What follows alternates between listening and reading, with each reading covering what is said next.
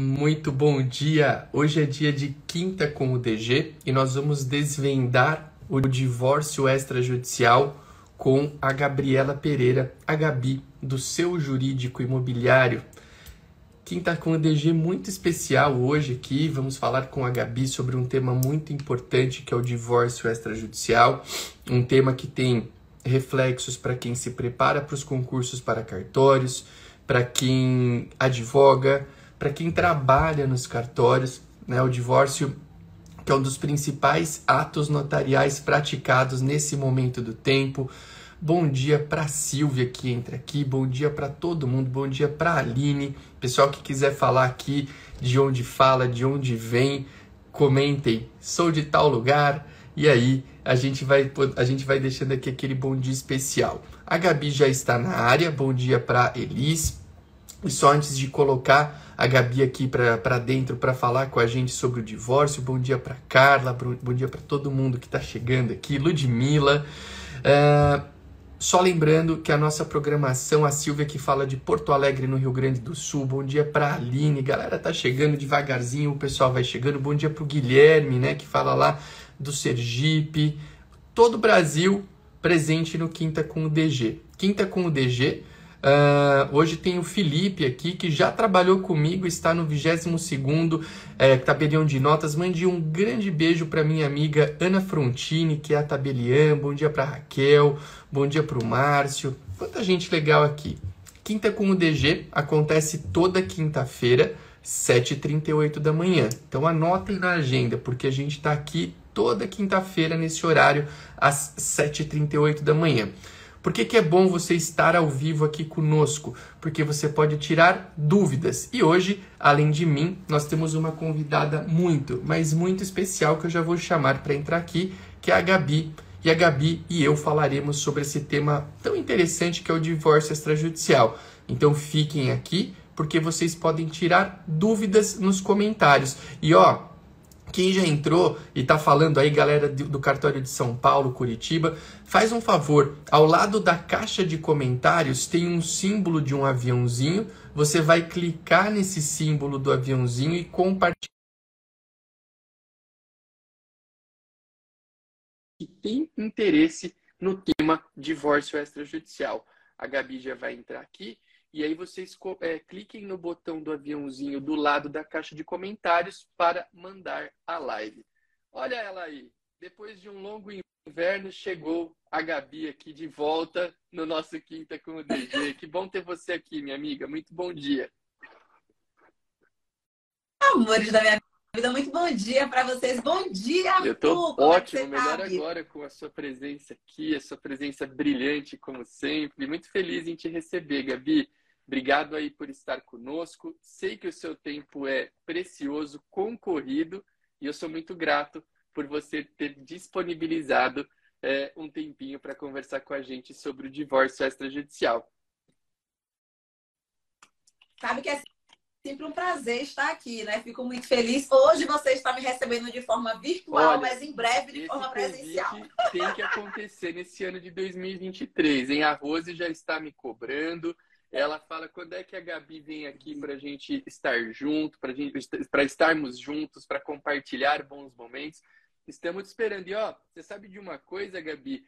Talvez a gente vá para Salvador nesse ano também, é, porque estamos por sim, estamos por lançar a coleção cartórios da Teoria Geral do Direito Notarial e Registral e o Cacetari, que é nosso amigo em comum. Uhum é, pretende fazer um lançamento do livro em Sim. Salvador. E eu já me propus a estar nessa bela terra aí também. Então vamos ter visita em dose dupla nesse ano de 2023, hein?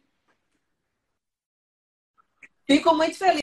Como eu falo que eu já estou com roupa ah, de ir para esse evento. Eu também já quero colocar a minha e já, já, já, já estar pronto para passar esses bons momentos. Vai ser legal demais.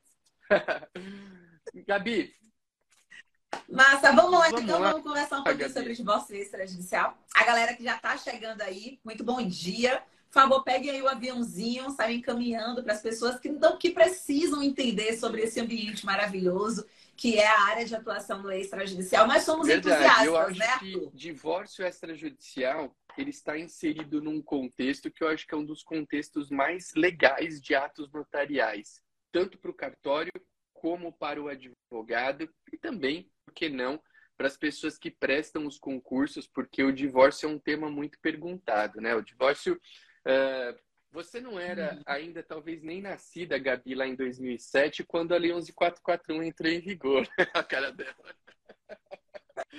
talvez você não fosse nem nascida, Gabi. Mas lá até 2007, falar em divórcio, em inventário, em separação no extrajudicial era um, não, não existia essa possibilidade. A pessoa que quisesse se divorciar, uhum. mantendo o foco aqui no tema da nossa conversa, uh, ela tinha que procurar o Poder Judiciário. Aí chega, né, já que a gente vai falar sobre o tema, é legal a gente contar um pouquinho da história para o pessoal. Lá em 2007, uma lei, que é a Lei 11441, e permite o divórcio extrajudicial com requisitos. Né, os requisitos daquela época eram as partes capazes e concordes, a presença do advogado e a inexistência de filhos menores. E aí foi uma grande novidade. O pessoal já ficou feliz, porque falou: opa, aqui eu consigo uh, uh, realizar um ato que antes demorava muito tempo, de forma rápida, de forma breve. Passou um pouquinho de tempo, eh, nós tivemos a mudança do, do Código de Processo Civil e no atual CPC a gente teve a absorção do conteúdo trazido pela Lei 11441 lá no artigo 733. E basicamente ele manteve os mesmos requisitos que a gente tinha anteriormente, mas ele trouxe algumas uh, possibilidades. Ele já falou na dissolução de união estável de forma expressa, que antes não tinha, né? Já fazia, mas não uhum. tinha. E aí a gente tem a importância, né, Gabi? Eu já ouvi você falando isso várias vezes, a importância para o advogado, para o colaborador de cartório, para que ele entenda que para estudar direito notarial e registral, ele tem que, além de estudar a legislação federal, conhecer o código de normas daquele estado onde ele pretende atuar. Né? E hoje, em vários estados do Brasil, a gente tem preceitos flexibilizadores do divórcio extrajudicial. Por exemplo, você pode fazer um divórcio com filhos menores ou incapazes, desde que as questões relativas à guarda, alimentos e pensão estejam resolvidas previamente no Poder Judiciário. Então, um quadro geral que a gente tem uhum. do divórcio seria, é, em termos de previsão legal, seria esse. Né? Tem um detalhe importante, né, da a mulher não pode estar grávida também para fazer o divórcio, que era algo que originalmente não se tinha uhum. nenhum tipo de previsão legal e hoje a gente encontra aí essa, esse perfil de previsão. Uh, então, esse, esse é um quadro que nos traz aí é, quais são os requisitos do, do, do, divórcio extrajudicial. E sem sombra de dúvidas, é, você que já foi advogada, hoje é titular de cartório, mas tem esse, é, você transita com muita tranquilidade entre os advogados, né, nos seus projetos, enfim. É, eu acho que é, uma, é um ponto muito legal para quem é, pretende atuar dentro desse contexto, né? Conhecer os requisitos antes da gente trazer aí alguns é, casos mais complexos. Assim, agora, de requisitos básicos, você, o que, que você tem? Você vê alguma coisa dentro do que falamos? Acho que é legal ouvir teu ponto de vista também, que sempre é muito enriquecedor. Amigo, eu acho que, se você me permitir, antes da gente entrar na questão do divórcio extrajudicial, eu acho que a gente pode trazer algumas nuances em relação ao regime de bens, pacto antinupcial e tal, né? E aí a gente desemboca lá no divórcio, porque eu acho que aí para a galera que está assistindo, a gente consegue traçar uma linha cronológica, né? E como eu, eu... posso fazer isso? Tá se me der essa ousadia de fazer isso? eu até separei alguns pontos que eu falei assim, quando eu encontro com o Arthur, a gente quase não se encontra. Quando eu encontro, eu começo a falar tanto que eu acabo esquecendo de abordar alguns pontos. Então, eu botei uns pontos aqui para poder lembrar de falar. O que foi que eu pensei inicialmente, né? É, a minha veia ela é pulsante pela advocacia, né? Eu falo que eu saí da advocacia por conta do concurso de cartório, mas a advocacia não saiu de mim. E todas as vezes que eu me deparo com algum preceito legal, eu fico condicionando a minha cabeça, que eu acho que já é praticamente automático, a fazer o que fazia enquanto eu era advogada. Então, o que, é que aconteceu quando eu era advogada? Eu vi uma situação extrajudicial, que na época não se falava tanto do extrajudicial como a gente fala hoje, e eu pensava assim, como é que o advogado pode ganhar dinheiro com isso? Então, pensando nessa questão do divórcio, o advogado ele pode ganhar dinheiro de forma extrajudicial antes da existência do divórcio. Mas por que pensar no divórcio, né? Por que acreditar que atuar com o divórcio extrajudicial seria uma excelente opção? Primeiro, vamos trabalhar, vamos trabalhar com dados, né? Primeiro dado. De acordo com o IBGE, o tempo médio de duração de um casamento no Brasil hoje, infelizmente, é em torno de sete anos. Então, existe uma volatilidade aí das relações amorosas que permite que o advogado, fazendo uma brincadeira idiota, permite que o advogado ganhe dinheiro com o mesmo casal a cada sete anos, tá? É verdade. Eu não posso perder a piada. Mas tem essa questão, né? Então, assim, os divórcios eles estão sendo cada vez mais comuns. Então, tem esse primeiro ponto, que é exatamente essa volatilidade da relação amorosa. Há quem diga que a relação amorosa é uma relação líquida, infelizmente. Então, a gente já percebe que existe sim uma procura grande pela questão do divórcio extrajudicial.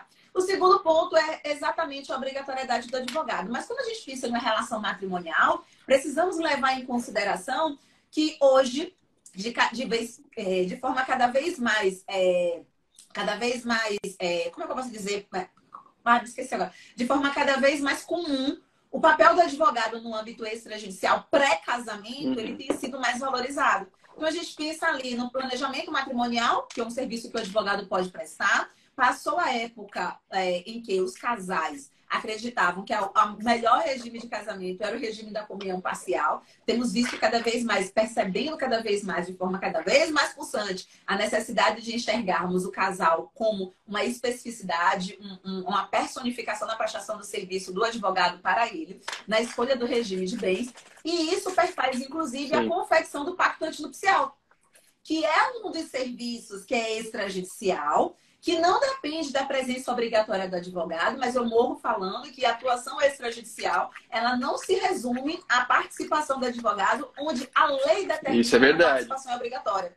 Perfaz também, não é isso? Em situações onde a participação do advogado, embora não seja obrigatória, ela é necessária. Arthur, você acha mesmo que hoje algum casal vai chegar? No meu cartório não vai rolar. Algum casal vai chegar lá no tabelionato e vai falar: eu tô querendo casar. Ok, qual regime? Ah, não, tô querendo casar, não sei. Qual, qual regime eu posso escolher? Ó, oh, regime da comunhão parcial é assim, do, da comunhão total é assim, da separação é assim, e pronto.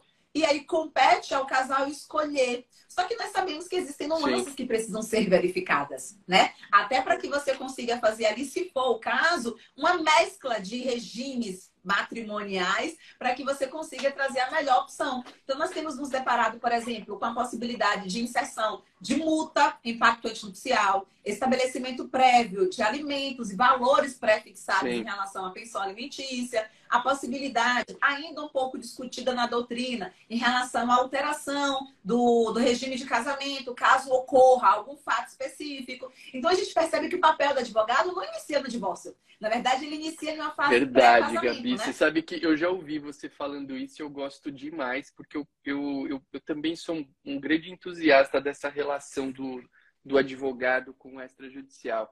O advogado não tem que atuar somente onde ele é figura obrigatória, né? Aí esse é um, é um, é um erro, eu concordo contigo, da pessoa que às vezes olha e ela não enxerga a oportunidade de participar em tantos atos notariais, em vários atos notariais, uh, onde ele não é obrigatório, mas ele pode ser muito valioso. Né? Uh, eu, eu sempre brinco, traçando até um comparativo um pouquinho fora do que a gente está falando de um ato notarial fora desse contexto do divórcio, aquisição imobiliária, exemplificativamente. É obrigatória a figura do advogado na aquisição imobiliária? Não.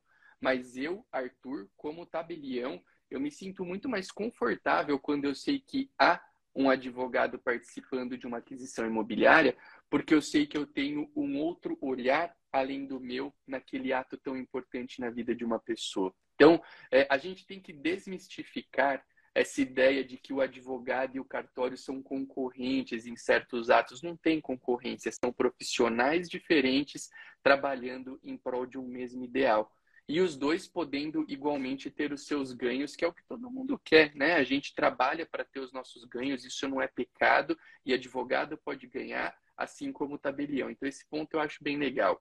Quando você fala desse, eu achei muito bacana você traçar essa linha do tempo pré-divórcio aí, né, para falar no, né, por exemplo, numa escolha de regime de bens. O advogado ele pode ser muito valioso mesmo, porque hoje a gente tem inclusive a chance de optar por um regime misto, né? um regime que mescle várias, vários, várias informações de distintos regimes de bens. Então, o advogado ao lado do cartório, ele pode fazer um, um regime de bens customizado, vamos assim dizer, para os nubentes, para que eles casem do jeito que eles entenderem melhor, né? Do, do, com aquele regime de bens que for mais conveniente. E, de fato, você ter um profissional dedicado para isso, que é o advogado, ajuda bastante. Ajuda muito. Né? Por quê? Porque vai ter uma pessoa ali com um olhar exclusivo para você.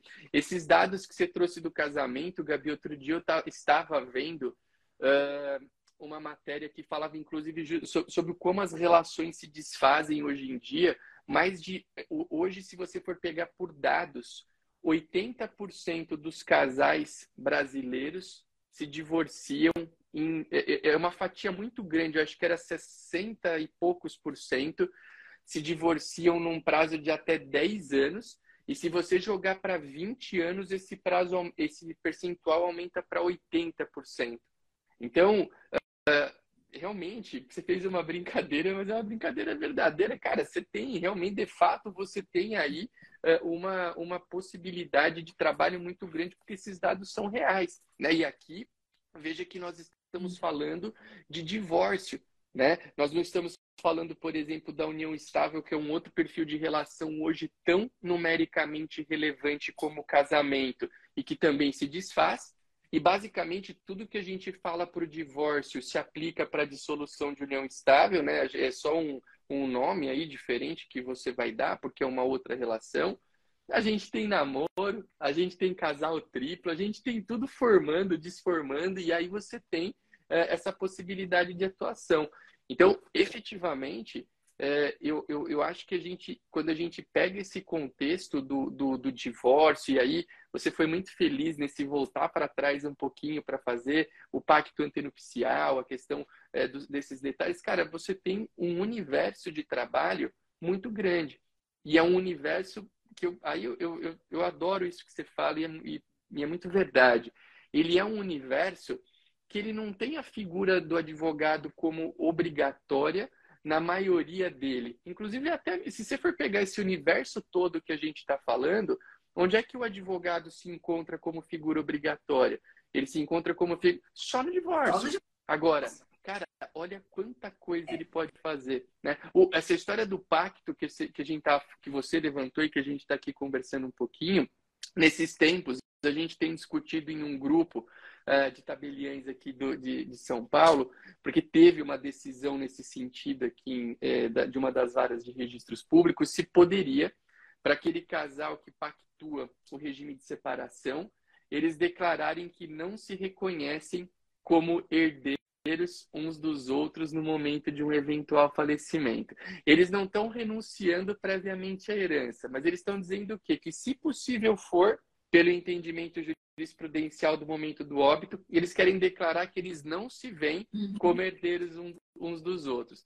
E aí, não, e aí, menina, é a mágica, essa discussão né? tá, tá, saindo até pedrada aqui por conta disso, porque tem quem defenda que pode essa declaração, porque eles não estão renunciando, não tem nada de pacta corvina, porque não tem renúncia de herança, ele só está dizendo que se eu puder hum. não ser herdeiro, eu não quero ser mas a decisão falou o quê? Que não poderia ter esse perfil de declaração. Então tem gente dizendo, não, isso é a tal da pacta corvina, você não pode colocar. E tá saindo até pedrada. Agora, olha só, olha o campo do advogado, pro advogado entrar e falar, ó, oh, meu amigo, aqui se você declarar isso, essa situação, teu pacto não vai ter valor, ele não vai ser registrado. E aí a gente tem. É, essa é uma nuance que me veio na cabeça agora de tantas outras que a gente poderia ter. Né? Então, muito legal. Esse é um, uhum. esse é um campo realmente. E que, na minha opinião, Arthur, aí nesse caso, eu até pensando assim, né, do papel do advogado em relação a isso, nós sabemos, né, o quanto o extrajudiciário tem cada vez sido mais aplaudido pelo legislativo, né, pelo próprio judiciário. Então, na minha ideia é o seguinte: o que é que eu posso hoje fazer de forma preventiva para que eu traga mais segurança jurídica. Por isso que a responsabilidade pela escolha do regime de bens, pela confecção das cláusulas do pacto antijudicial e tantos outros atos onde a presença do advogado não, é não são obrigatórias, é a importância do advogado personalizar esse serviço. Então, assim, por exemplo, nesse caso, o meu entendimento não seria nem de invalidade do pacto. Na verdade, né, na minha opinião, poderia ser invalidade da cláusula Porque quando você contempla essa possibilidade de estar contra a lei em relação, né, a, contra a disposição legal, em relação a um ponto específico, quando chegasse lá na frente, o pacto poderia ser válido, Sim. mas aquela cláusula poderia ser inválida. Ou seja, advogados, percebam que quando vocês enxergam as oportunidades do extrajudicial, você consegue agregar mais valor. E aí a ideia que eu consigo trazer, Arthur, é exatamente isso. Se eu entender enquanto advogado que eu só ganho dinheiro, né, no que se refere à relação matrimonial, quando ocorre o divórcio, quer dizer que eu consigo, eu consigo é, negligenciar a importância da minha participação e da inserção do meu conhecimento enquanto advogado naquela relação amorosa de forma preventiva. Porque a gente percebe que a escolha do regime pode partir sim do advogado, analisando os, os, os, fatos específicos, a situação daquele casal, a questão patrimonial, a questão amorosa Verdade. e assim por diante. Entende que é possível também né, a confecção do pacto antinupcial com cláusulas específicas, de acordo com as necessidades atuais e futuras daquele casal. Aí nós temos outras nuances, por exemplo, né? Gabriela e eu tenho um, um, um casal que eles têm entre 16 e 18 anos e que o fato deles terem entre 16 e 18 anos, eles precisarem fazer um pacto antinupcial por conta do, do regime escolhido e tal. Aí você já fala assim, ah, mas aí eu posso também fazer. Só que a gente tem que lembrar que o próprio Código Civil, ele traz a necessidade de aprovação por parte Verdade. do representante legal.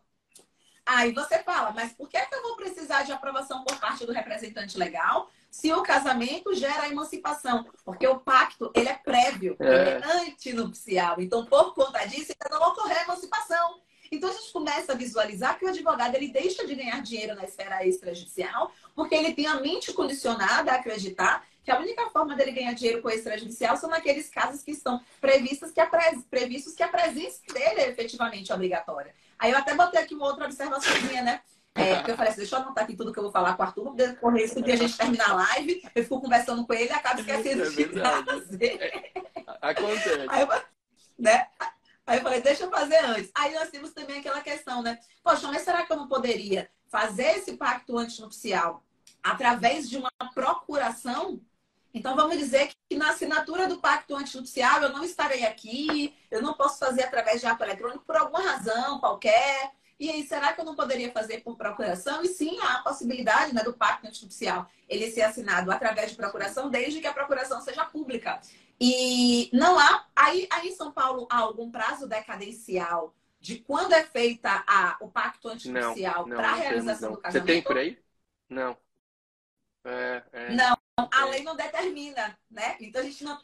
Pode. pode fazer o pacto antes e providenciar, quer dizer, fazer antes e não ter um prazo decadencial para a realização daquele casamento. Então a gente visualiza assim, ó, que a presença do advogado ela não se esvai no divórcio, mas pensando no divórcio, o Gabi, né? E uma, Superada a questão lá do pacto judicial, tem que ser feito... Antes da gente entrar no divórcio, você tocou essa questão da procuração, acho bem legal, porque o próprio casamento, né, ele pode ser feito por, por procuração, então acho que é bacana, muito legal essa tua ideia.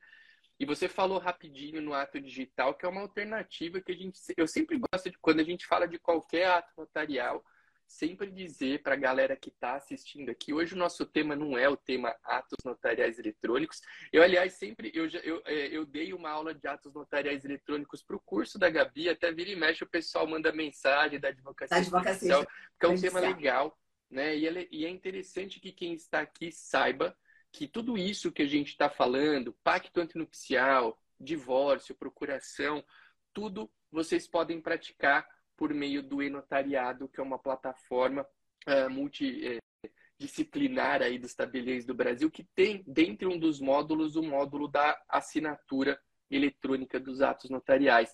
Então, você que nos assiste, você advogado, olha que interessante, isso eu já ouvi Gabi falando também, e eu também gosto de falar, Cara, não importa se você está aí na Bahia, onde a Gabi está, se você está aqui em São Paulo, onde eu estou, se você está no Acre, se você está em qualquer lugar, o teu campo de atuação hoje, ele é grande e ele é, é, é infinito, até vamos assim dizer, porque você pode trabalhar por meio do ambiente eletrônico. Né? Então, uh, atos notariais podem ser praticados de forma eletrônica. A gente tem vários vídeos aqui falando sobre isso, mas lembre-se disso, é uma grande facilidade que vocês podem ter na prática de todos esses atos que a gente está falando aqui. E pessoal, lembra aí, a Gabi já pediu, eu também peço. A live está muito legal, a gente está falando coisas bacanas. Lembrem-se de mandar dúvidas, quem tiver e quem quiser, vocês podem mandar aqui pelos comentários para a gente responder. E também de mandar o aviãozinho aqui do lado da caixa de comentários para as pessoas que têm interesse. Não precisa ficar mandando para o vô, para a avó, tal. manda para quem tem interesse no tema para estar aqui conosco, que agora a Gabi vai falar do, vai começar a falar um pouquinho do ponto que a gente é, se propôs aqui, que é o divórcio. Então, Gabi, fiz essa breve é, interrupção para falar que eu, eu sou muito fã. Eu, é, você também sabe disso por trabalhar o provimento 100 que é o provimento dos atos notariais eletrônicos, ele mudou não só a realidade dos cartórios, mas dos advogados e de todo mundo que trabalha com extrajudicial. Hoje, se você quiser acordar e tá aqui no seu ambiente de casa, acho que a Gabi está na casa dela, eu estou na minha, você quer, ah, eu quero assinar uma escritura daqui uma hora. Você pode, você não precisa ir até o cartório, você não precisa sair da tua casa, você faz do conforto. De... É claro, né? Moderação. Outro dia a gente foi fazer um ato notarial eletrônico, a pessoa estava dir... ela queria assinar o ato notarial eletrônico dirigindo, Gabi. Ela estava dentro do carro, guiando. Ah. E queria deixar o seu. Eu falei, ó, oh, peraí, encosta esse carro em algum lugar para a gente ter um mínimo, né? De, é, é, é, de, um, um, mínimo de concentração, e aí você volta e vai fazer as suas coisas. Então, é, provimento 100, eu sempre que eu tenho oportunidade eu falo, porque, cara, ele é muito bom. É, o ato eletrônico é um, é um grande divisor de águas e eu quis falar só um pouquinho dele aqui nesse nosso encontro. Acho que foi bem legal. Arthur, porque existem alguns mitos em relação à atuação extrajudicial, né? E nós, enquanto delegatários, temos que quebrar esses mitos para que os advogados enxerguem realmente as oportunidades. O primeiro mito que existe, puxando o gancho do que você falou, é em relação à barreira territorial. Então, é muito comum receber advogado novo no perfil e falar assim: ah, mas eu tô no chorrochó do Judas, eu consigo, aqui não posso atuar com extrajudicial, porque ninguém faz extrajudicial. Mas, meu bem, o fato de você estar no chorrochó do Judas permite que você atenda o cliente no Canadá que vai estar fazendo uma transação imobiliária com alguém que está em Brasília, enquanto você está no chorrochó do Judas. Então, não existe barreira territorial para atuação extrajudicial. Inclusive, a nossa Central de Registros é. Públicos, né, a SERP, vai vir para poder ratificar isso, trazer essa quebra total aí de uma atuação em grande escala. Não existe também a necessidade né, da participação do advogado somente nos atos obrigatórios, como nós falamos, e também não existe a burocracia que dizem Fala, que, o cartório, né? que o cartório tem. Eu entendo que existem casos e casos, mas eu preciso sempre chamar a atenção de vocês. Eu advoguei por sete anos. A minha atuação, majoritariamente, foi de fora para dentro do balcão. E a burocracia, a, burocracia cartorária que eu sempre me deparei enquanto advogada e enquanto dona de cartório, gente, a puta aí que não me deixa mentir, é exatamente a falta de conhecimento. E isso para toda a questão extrajudicial. Por quê? Porque a graduação não ensina a gente a atuar no extrajudicial, né? Direito notarial e registral ainda não são matérias obrigatórias. Então, o advogado, ele realmente conclui o curso de direito acreditando que a única atuação extrajudicial é divórcio, dissolução de união estável, inventário, uso capião e agora adjudicação compulsória. Então, por conta disso, falta realmente o traquejo, a falta de conhecimento do próprio Código de Normas, enfim, né? Mas voltando aqui ao assunto que é divórcio extrajudicial. É. A gente fica aqui o dia todo tudo, mas em relação ao divórcio extrajudicial, além da questão preventiva que a gente trouxe para vocês, da, da, confecção do pacto, da escolha do regime de casamento e assim por diante, a gente tem que entender que o papel do advogado dentro do divórcio é não, não se esvai, não se acaba a partir do momento que tem uma escritura pública que confere ali, que homologa ali a realização da dissolução daquele casamento. Muito pelo contrário. Na minha opinião, o advogado que ele, que ele permite que o cliente dele encerre aquela relação contratual com ele, com o fato de ter uma escritura pública onde, onde exista a, a formatação, a formalização daquele divórcio, é um advogado que ele está fazendo um trabalho pela metade. É um advogado que ele não entendeu é, o tamanho da atuação extrajudicial e, consequentemente, um advogado que não sabe ganhar dinheiro com extrajudicial. Por quê? Porque, além disso, é importante também que sejam feitos outros serviços, como, por exemplo, a averbação é. daquele novo Estado Civil junto ao cartório de registro de imóveis, né? A averbação da alteração de nome junto ao cartório de registro de imóveis, né? A alteração daquele estado civil, junto à junta comercial, caso aquele casal, um deles seja empresário. Então a gente visualiza que o, o divórcio ele não se encerra na, na, assinatura daquele ato de divórcio extrajudicial. Muito pelo contrário. Ali, na verdade, o trabalho do advogado está pela metade. E aí você pode falar assim, ah, mas é mais caro, que também falam isso, sabe que é mais caro atuar no extrajudicial, para o cliente não é tão interessante, basta a gente fazer conta. A tabela de emolumento de São Paulo, ela é muito mais cara do que a tabela de emolumento da Bahia, mas eu tenho certeza absoluta que assim como na Bahia, se você for contabilizar o valor que seria gasto no caso de ser feito um divórcio judicial, assim como o valor que seria gasto no caso de fazer um divórcio extrajudicial e o binômio valor e tempo é muito mais barato ir para o extrajudicial. E nós temos algumas discussões, né, Arthur, em relação à questão do divórcio extrajudicial, que você ponderou quando a gente começou. É que quando o divórcio extrajudicial ele foi pensado, ele foi pensado para poder excluir dessa possibilidade os divórcios onde tivesse filhos menores, incapazes ou existência ali de nascituro. Nós estamos vendo a possibilidade já de alguns códigos de normas estão prevendo que você pode sim fazer o divórcio extrajudicial caso a situação de guarda e, e, alimentos esteja discutida na decidida no âmbito judicial. E nós já temos estado, salvo engano, o estado de é o estado de Goiás, que ele já prevê a possibilidade de você fazer o divórcio extrajudicial, ainda que você não tenha concluído a discussão de divórcio, a discussão de alimentos e, e guarda. Basta você comprovar que já houve a distribuição do processo.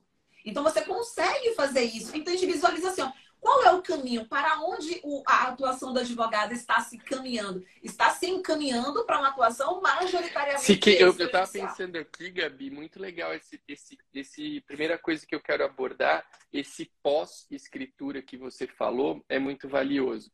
Né? É, é, e esse pós-escritura ele tem valor basicamente em tudo que o tabelião faz. Por exemplo, traçando um paralelo com a transmissão imobiliária, que eu já fiz uma vez e faço de novo, na transmissão imobiliária a gente fala que quem não registra não é dono, verdade? Né? Então não adianta só você ter uma escritura de venda e compra, você precisa, junto com a, é, posteriormente a escritura, levar para o registro para que se consume a transmissão da propriedade. No divórcio, uh, essa consumação é o levar para o registro civil das pessoas naturais para a verbação do divórcio. Inclusive, o próprio tabelião tem que escrever na escritura, né? Faz parte, né, de que uh, é necessário levar essa escritura para o registro civil para que possa fazer a verbação do divórcio e aí você ter uma publicidade ampla desse novo Estado Civil, essa transformação do Estado Civil. Então, se quem não registra uma escritura de venda e compra não é dono, quem não leva para o registro civil uma escritura de divórcio não é divorciado, né? Então, uh, uh, uh, eu acho que a gente tem é, é, é, a gente tem essa esse primeiro ponto que a gente tem que dizer aqui. e tem várias outras possibilidades, várias outras, como você trouxe, de levar esse documento para lugares que tenham que saber dessa informação do divórcio. E olha quantos campos de atuação o advogado tem. Né? Hoje, realmente, nós temos a possibilidade, e eu acho que essas flexibilizações do extrajudicial, elas vão aumentar cada vez mais. Hoje eu posso fazer um divórcio com menores ou incapazes, desde que as questões relativas aos menores estejam resolvidas previamente no Poder Judiciário. E isso vamos, vamos falar a, a realidade, isso é muito raro, né? Porque se a pessoa vai até o judiciário para resolver guarda, separar, é, guarda, alimento, guarda alimentos e pensão, ele já resolve tudo lá. Quando que você vai enxergar isso aí? É, com aqueles casais que optaram por se separar, e ainda existe quem queira se separar, e no divórcio você vai para o extra. Fora isso, você não vai encontrar. Tem o detalhe da mulher grávida, né? A mulher grávida não pode fazer divórcio no extra. Arthur, como é que eu vou descobrir? Eu tenho que fazer, eu tenho que pedir teste de gravidez, né? Eu tenho que pedir teste de gravidez para saber se a mulher está grávida? Não, é uma pergunta e ela vai dizer. Mas o que eu costumo dizer, Gabi, essa pergunta para mulher grávida tem duas, duas coisas que eu sempre gosto de trabalhar. A primeira, que ela seja feita com sutileza, né? Porque tem mulheres que podem não receber essa pergunta da gravidez com bons olhos. Né? Mas por que, que você está me falando isso? Eu tô, fora de foco. Não, eu estou perguntando porque é um requisito obrigatório para o ato, né? E, a, e o ponto número dois é que apesar de eu não ter que pedir um teste de gravidez, eu também não sou eu não sou um cara cego, né? Então se chega no cartório uma mulher que está com uhum. aquela barriga que é uma barriga maior, uma barriga mais dura, assim, da, que, que, que externa, né, um sinal de gestação, uhum. e ela fala assim, ah, eu tô grávida, eu não tô grávida. Você não vai simplesmente fechar o olho e falar assim, não, a lei diz que eu não tenho que checar, então eu vou fazer o divórcio porque é, essa mulher não está grávida. Então, a gente tem que ter esse bom senso em tudo que faz dentro do, do, do, do ambiente dos atos notariais. Mas eu acredito, Gabi, que num futuro breve, eu acredito que num futuro breve vai ser permitido o divórcio extrajudicial com menores, independentemente da prévia resolução das questões de guarda, pensão e alimentos, com a participação do Ministério Público. É o raciocínio que algumas decisões e até alguns códigos de normas já vêm trilhando na questão do inventário com menores quando a gente esteja diante da partilha igual, da partilha sem transmissão de bens. Né? Então, acho que é questão de uhum. tempo da gente estar aqui numa outra live ou de repente em outro ambiente acadêmico falando, olha, que bom, liberaram o divórcio extrajudicial, o divórcio extrajudicial com incapazes, com menores, com a participação do Ministério Público. Eu acho super razoável que isso aconteça. E eu acho que é uma questão de tempo. Mas veja, a gente tem uma uhum. infinidade de nuances para tratar quando a gente pensa no, no divórcio, né? É muita coisa. E eu, essa parte dos requisitos, essa questão dos requisitos, ah, é uma coisa só que eu gosto, eu, essa discussão eu tenho sempre trazido em aula, em live. A, a maioria dos códigos de normas dizem que você não pode fazer o divórcio quando o cônjuge virago esteja grávida. Cônjuge virago, leia-se mulher. Expressão até bem antiga e que não é uhum. nem, nem interessante usar. Mas quando a mulher está grávida, não pode ter o divórcio extrajudicial. Eu vou além. Né? Hoje, numa visão mais global, olha quem apareceu aqui, Gabi, a Rose fala. Ah, é. Rose, maravilhosa! Não, a gente estava conversando antes de você entrar, Rose. Deixa eu mandar um beijão para você, esposa de Arthur, maravilhosíssima. Falando que talvez vocês venham para Salvador esse ano, né? Então vai ter uma visita dupla presencial vamos, em 2023. Vamos, vamos estourar o para comemorar. Mas voltando à questão do divórcio, é interessante também, viu, Gabi? Hoje a gente sabe que é possível o casamento entre casais, casamentos e uniões estáveis entre mulheres, homens, entre casais do mesmo sexo. E eu vou até além. É possível que casais do mesmo sexo, inclusive os homens, promovam uh, gestações em, claro, pessoas, uh, em outras pessoas, no caso dos casais de homens, né, no útero alheio. E eu acho até importante no divórcio de homens que você avalie essa questão da gravidez. Eu já ouvi que eu tô louco com isso, mas eu acho que pensando numa visão global e até o que hoje tanto se prega, pensando numa visão global, até casais de homens podem estar grávidos, mas não neles, é óbvio, eu não estou falando do homem estar tá grávido, né, a barriga, uma barriga, uma barriga de aluguel, então, é um né, tipo assim. também é mais um ponto de preocupação, de análise que a gente pode ter dentro do ambiente do divórcio. Então, é, claro, concordo de você com uhum. isso ou não, mas é um campo de atuação que você tem para o advogado, como a gente disse, participar. Né? O advogado tem múltiplas fontes de participação. E esse ambiente do divórcio, esse ambiente da relação, da constituição da relação, do desfazimento da relação, da, da, da, composição da relação por meio do regime de bens, quanta coisa tem né, que esse advogado pode participar e pode participar de maneira ativa e orientando as pessoas. Acho bem, bem legal.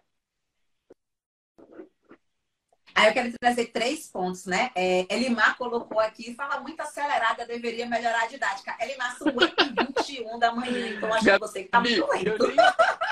Deixa eu falar. Acho que você tá meio devagar aí. falei, gente, eu tenho, eu tenho pedido muito isso nas, na, nas aulas que eu tenho. Vamos tentar ser um pouco mais gentil uns com os outros e com as pessoas. Eu nem ia falar, eu ia falar, mas eu falei, cara, eu não, já que você falou, gente, estamos aqui, ó Gabi e eu, 8 horas da manhã, gerando conteúdo. A gente não, não, a gente faz isso por amor ao que faz, por gostar.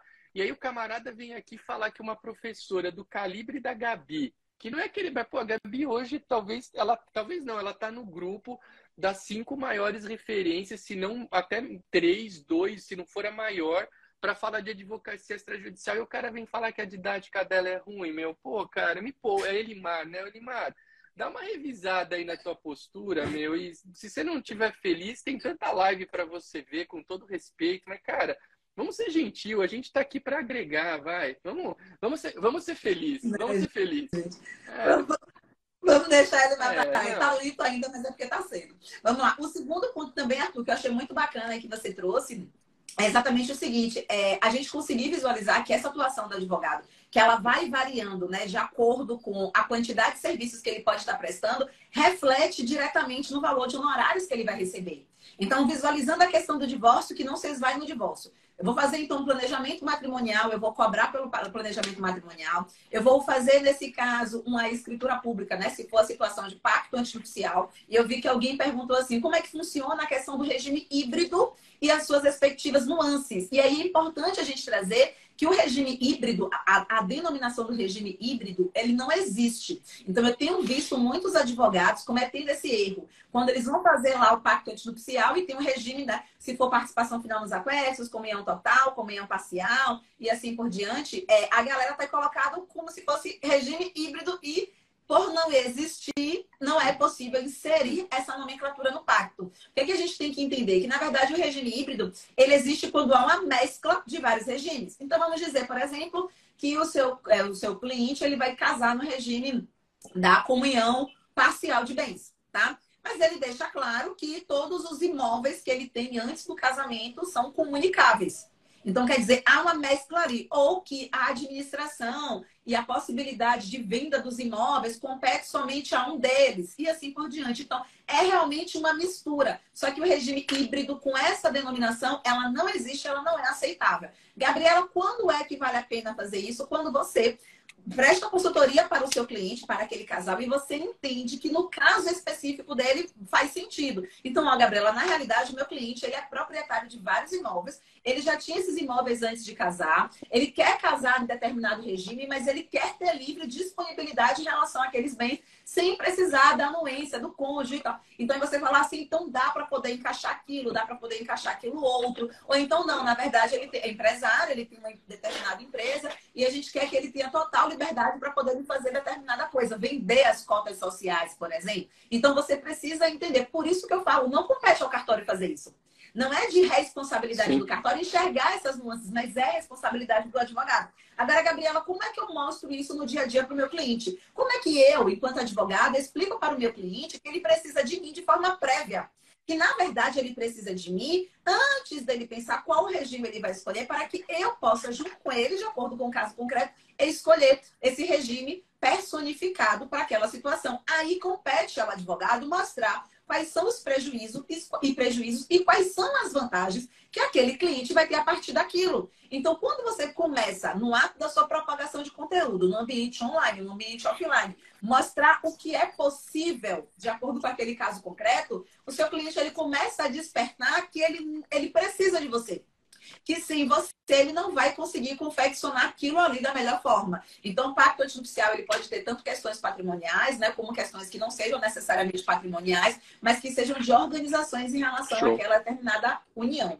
Aí, eu, ok, cheguei lá, divorciei, o trabalho do advogado ainda vai gerar o pagamento referente àquele divórcio e mais do que isso, o pagamento referente a cada verbação que vai ser realizada. Então, olha, houve aqui a determinação de voltar a utilizar o nome de solteira. E ela tem bens imóveis particulares, né? Então, o que, é que eu vou fazer? Além de cobrar pela averbação do divórcio naqueles bens particulares, que em algum momento ela ficou como casada no seu estado civil, eu também vou cobrar pela alteração de nome em razão daquele divórcio em cada cartório que for necessário. Então, no registro civil de pessoas naturais e em cada cartório de registro de imóveis onde ela tem imóvel. Ah, Gabriela, mas além disso, eles também têm imóveis em comum.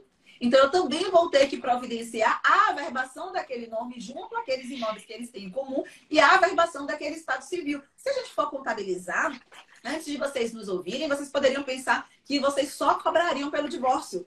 E agora vocês conseguem visualizar que, além do divórcio, vocês vão cobrar por cada serviço dele. Se você me perguntar, e de forma prática, lá no meu contrato de honorários, como é que eu faço? Aí já vem outra dica para vocês. Por quê?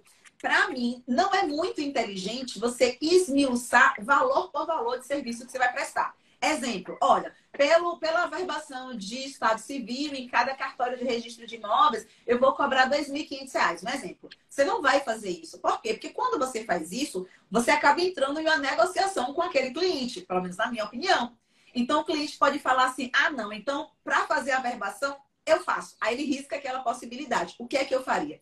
Antes de mostrar o valor para o cliente e o cliente enxergar somente preço, eu mostraria todo o rol de serviços que vai ser prestado, do começo ao fim, a quantidade de averbações que serão realizadas e, por fim, o valor. Por quê? Psicologicamente falando, depois que o cliente ele se deparar com a lista de atos que você vai realizar, e ele chegar no seu valor, corre o risco de deixar barato. É. Caramba, tem tudo isso que o advogado vai fazer. Poxa, eu achei que era somente o divórcio. Então ele não entra em questionamento em relação àquele valor, diferente do que se você for esmiuçar cada serviço e atribuir valor a cada serviço. Para evitar essa barganha por parte do cliente, que o brasileiro infelizmente tem esse costume, você consegue transformar aquela situação e mostrar Técnica mais o seu valor. de negociação com Gabriela Pereira. Isso é incrível. E Gabi, cara, isso tem tanto valor, porque você falou é verdade, as pessoas gostam de negociar.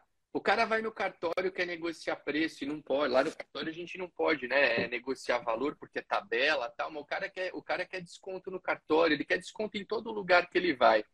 E de fato, se você mostra esse conjunto de benefícios que você trouxe, e foi incrível isso aí que você falou, o cara fala, pô, tá barato eu pagar 10 mil tá barato. Ao passo tá. que se você fosse esmiuçando de 2,5 em 2,5, ele ia tirar, falar, não, mas aqui, não, aqui não, aqui é, é, é isso aqui, como você falou, essa verbação faço eu, né? Bem legal. Você sabe que você tocou num ponto, Gabi, a gente nem, não a gente tem mais 5, 6 minutinhos aí, nem deu tempo da gente falar de aspectos que envolvem a partilha, né? Você falou, olha, os bens que eles ficaram em comum você tem que averbar. E, de fato, num divórcio, é, você pode não fazer a partilha de bens e aí eles continuam como proprietários em comum daquilo, né? Não há o desfazimento daquela mancomunhão que existia ali no momento da aquisição e é uma opção e tem consequências tal. Mas é, a gente nem conseguiu falar desse que um outro, um outro super campo de atuação e de orientação do advogado é esse universo da partilha no divórcio, né? Porque Hoje a partilha ela tem aspectos tributários muito relevantes. Em vários municípios do Brasil, se o cônjuge fica individualmente com um bem, mesmo que o outro tenha recebido um bem de igual valor, incide TBI, porque você fica com um bem que você não teria totalidade, tem que ter esse planejamento tributário.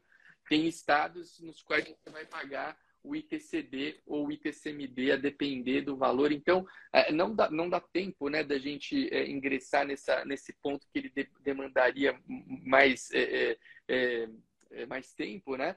Mas é, é, interessante o advogado saber também que, dentro, de, além de tudo isso que a gente conversou, você ainda tem esse campo que é um campo que não foi tão tangenciado hoje, que é o campo da partilha. Né? Quais são os aspectos? Como você vai uh, uh, falar a respeito de, de, como você vai a partilha. Até a própria Carol colocou aqui na partilha, posso especific, especific, especificar responsabilidade sem estipular valor? Olha, eu acho que eu não partilha para especificar responsabilidade, eu não sei se seria terminologicamente o mais correto, mas você pode estipular responsabilidades e não ter valor uh, para cada uma delas, vai depender. Né? Agora, partilha, quando a gente utiliza a terminologia partilha, ela quer dizer que você está dividindo algo que era deles, né? A partilha é isso. Então, normalmente, se você vai dividir, tem que ter valor. Mas a escritura de divórcio, ela pode estipular uma série de responsabilidades sem que essas responsabilidades tenham valor. É um campo muito legal, é um campo que também tem muito. É, é, ele, ele agrega é, muito é, valor à atuação do advogado. Você sabe, Gabi, que eu, eu tinha anotado duas perguntinhas. É, eu vi que o pessoal mandou perguntas, mas como o foco aqui é o divórcio, tinha algumas perguntas ali de validade de casamento no exterior. Esse pessoal que mandou a pergunta pode mandar no direct que a gente, a gente tenta ajudar né, na resposta. Mas duas perguntinhas que acho que tem a ver com o tema para a gente fechar. Uma, é, a Micaele perguntou a respeito do divórcio extrajudicial do presidiário, se dá para fazer. Olha, presidiários, eles têm como praticar atos notariais, por óbvio, desde que você vá até o ambiente penitenciário. Né? Então, hoje o que, que é muito comum? A gente, é, é, eu já atendi casos do, do, do, presidiário que precisa, por exemplo, fazer uma procuração. Você vai ter que locomover alguém do cartório até o presídio. Normalmente tem que se combinar com o diretor do presídio, é, tem que ver a questão da identificação do preso, porque ele tem os documentos dele retidos no momento que ele entra. Tem uma série de nuances, mas eu não vejo razões, né, não sei se Gabi vê, para o cara não poder se divorciar, até porque hoje as pessoas podem assinar em momentos distintos. O cuidado é, é você tem que ter a cautela que você teria com qualquer ato notarial de um presidiário, tá? Que ele pode praticar. Uh, e um outro caso também que perguntaram aqui, que acho que seria do famoso divórcio impositivo, né? Que por um tempo se falou aí, ah, o cara fugiu, o cara abandonou o lar, uh, deix, me deixou ali com filhos e tal, como é que eu faço? Eu posso me divorciar no extrajudicial? Hoje, hoje, né, a não ser que você tenha algum, eu não sei se algum estado está admitindo essa figura do, do divórcio impositivo, eu acho que não, mas você não pode, por quê? Porque o pressuposto básico para o divórcio extrajudicial é um pressuposto que existe em qualquer ato notarial, que é o consenso entre as partes. Então, aquele cara que abandonou o lar, ele não tem como externar a vontade dele. É a história do sujeito, né, que é, é, é, foi comprar cigarro e nunca mais voltou. A gente aprende, né, na faculdade isso. A pessoa saiu um dia, largou tudo e foi embora, né? Eu posso fazer o divórcio extrajudicial sem que essa pessoa compareça até o cartório? Não dá, porque eu preciso do consenso e o consenso ele só pode ser é, externado com a manifestação daquela pessoa dizendo que, olha, eu estou aqui, eu fui casado com a fulana e não quero mais é, me manter como casado. A pessoa que abandonou o lar, ela não tem como externar a vontade dela, né? A pessoa que sumiu no mundo. Então, nesse caso, é, eu não vejo como a gente fazer esse divórcio extrajudicial que a gente tratou aqui. Quem sabe se em algum momento o tal do divórcio impositivo entrar como uma, uma regra, poderia, mas eu acho que é um perfil de ato que não tem muito a ver com o ambiente do extrajudicial, que é esse ambiente onde todos se manifestam. O que, que você acha, Gabi, sobre presidiário e sobre isso? Eu acho é próximo, que é uma realidade próxima. próxima. Né? próxima. Eu acredito. Eu acredito porque já é, hoje nós não temos mais a questão da imputação de culpa, né? Na questão do divórcio, é, nós já temos a possibilidade de divórcio se ouvir a parte contrária de forma judicial, né? E para quem não sabe do que nós estamos falando, há, um, há, algum tempo ocorreu um provimento do Tribunal de Justiça de Pernambuco que autorizou, e logo depois seguido do Maranhão, que eles acabaram autorizando a possibilidade de você fazer o divórcio extrajudicial sem a oitiva do outro cônjuge, né? Então, seria, na verdade, um ato unilateral de divórcio. E logo depois o CNJ chegou lá e derrubou esses provimentos, explicando que, por conta da falta de manifestação de vontade, ele não poderia acontecer. Mas, assim, no âmbito judicial, isso já acontece. Nós temos percebido que a tendência é, se a gente consegue fazer no judicial e não há prejuízo, logo a gente pode fazer também no extrajudicial. O que eu acho que seria aí como um determinante, um pré-requisito para que funcionasse no extrajudicial, Arthur, pelo menos na minha percepção, é que deveria ter a comprovação inequívoca de que a outra parte tomou ciência para que aquele divórcio seja realmente efetivado. Então, eu acho que teria que ser isso. Então, se a pessoa se mudou para local incerto e não sabido, por exemplo, eu acho que não poderia se valer de uma uhum. publicação em edital. Porque não teria como comprovar a, a ciência inequívoca daquela parte, pelo menos assim, na minha cabeça, é. pensando aí no futuro, mas a gente percebe, né, que o, quando falam assim, ah, porque o futuro é o extrajudicial, não, o extrajudicial presente. Você acreditar que você, enquanto advogado, vai continuar sendo bem remunerado ou vai passar a ser bem remunerado dependendo exclusivamente do judicial, é um pensamento muito pequeno, muito restrito. Então, vocês têm que começar a entender outras possibilidades de atuação no extrajudicial, onde você não dependa, de acordo com o CNJ, de um tempo médio de duração de processo em primeiro grau, entre 3 e 4 anos em nível nacional.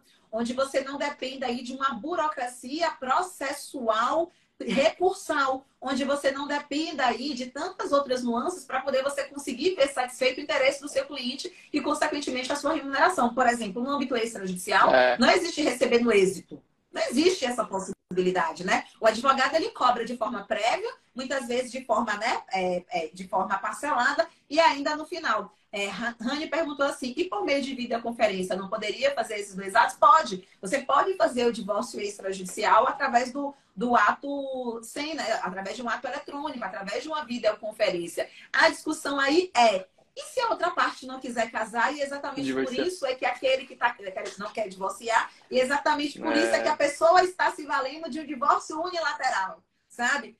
No fundo, iria existir um litígio, é... mas ele está fingindo que existe um consenso. Então, seria nesse aspecto. Mas, havendo consenso, pode Legal. fazer através de videoconferência. Gabi, você vê, ó, a gente falou que ia acabar rápido e acabou. Né? A, gente, a gente falou, mas ó, também falamos sobre bastante coisa, hein? Falamos sobre o divórcio, requisitos, pontos polêmicos, falamos sobre pacto, possibilidades de atuação do advogado. Eu gosto muito de ouvir você falar, porque essa visão que você tem é, de possibilidades para o profissional, para o advogado, ele é bem interessante, né? Esse, esse, esse negócio do cara não ficar olhando só para onde ele é figura obrigatória, mas dele olhar para as possibilidades onde ele pode atuar independentemente da obrigatoriedade. E isso, e essa é uma mensagem que eu acho que a gente tem que deixar para o advogado, é, ainda mesmo fora desse campo do divórcio, no extrajudicial, existem várias possibilidades de, de atuação do advogado, independentemente da obrigatoriedade, pelo simples fato dele poder apoiar as pessoas ali envolvidas. Tem, olha, pensando aqui no tabelião de notas, transmissão imobiliária, testamento, uh, aspectos em torno do inventário, né? A gente falou de tantos em torno do divórcio, em, tanto, em torno do inventário tem vários. Ata notarial, ata notarial que é o ato que acho que todo advogado deveria conhecer. Então, a gente perderia aqui, é, ou, ou, perderia não, né? Eu utilizaria mais muitas horas falando sobre isso tudo. Mas esses são potenciais temas para outros encontros com a Gabi.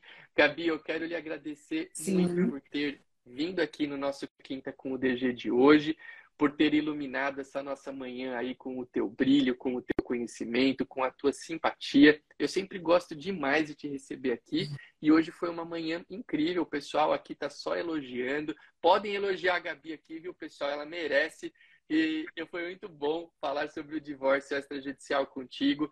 Uh, e obrigado, minha amiga. A gente vai com certeza fazer novos encontros aí, mas eu quero só te agradecer por, esse, é, é, por essa aula, por esse conteúdo farto que você trouxe aqui para gente nessa manhã de hoje. Foi demais. Gabi, muito obrigado, minha amiga. Obrigada por ter iniciado amanhã, se ligada no 440 com a sua presença que é maravilhosa. A gente conseguiu realmente falar sobre outras coisas. Imagina se eu falasse devagar. Gabi, Beijo, gratidão, amigo. Tchau, tchau, gente. Muito obrigada pelo então, carinho. Até semana tchau, tchau, que vem voltamos com o Quinta com o DG. Uma excelente quinta-feira a todos. Fiquem com Deus. Valeu.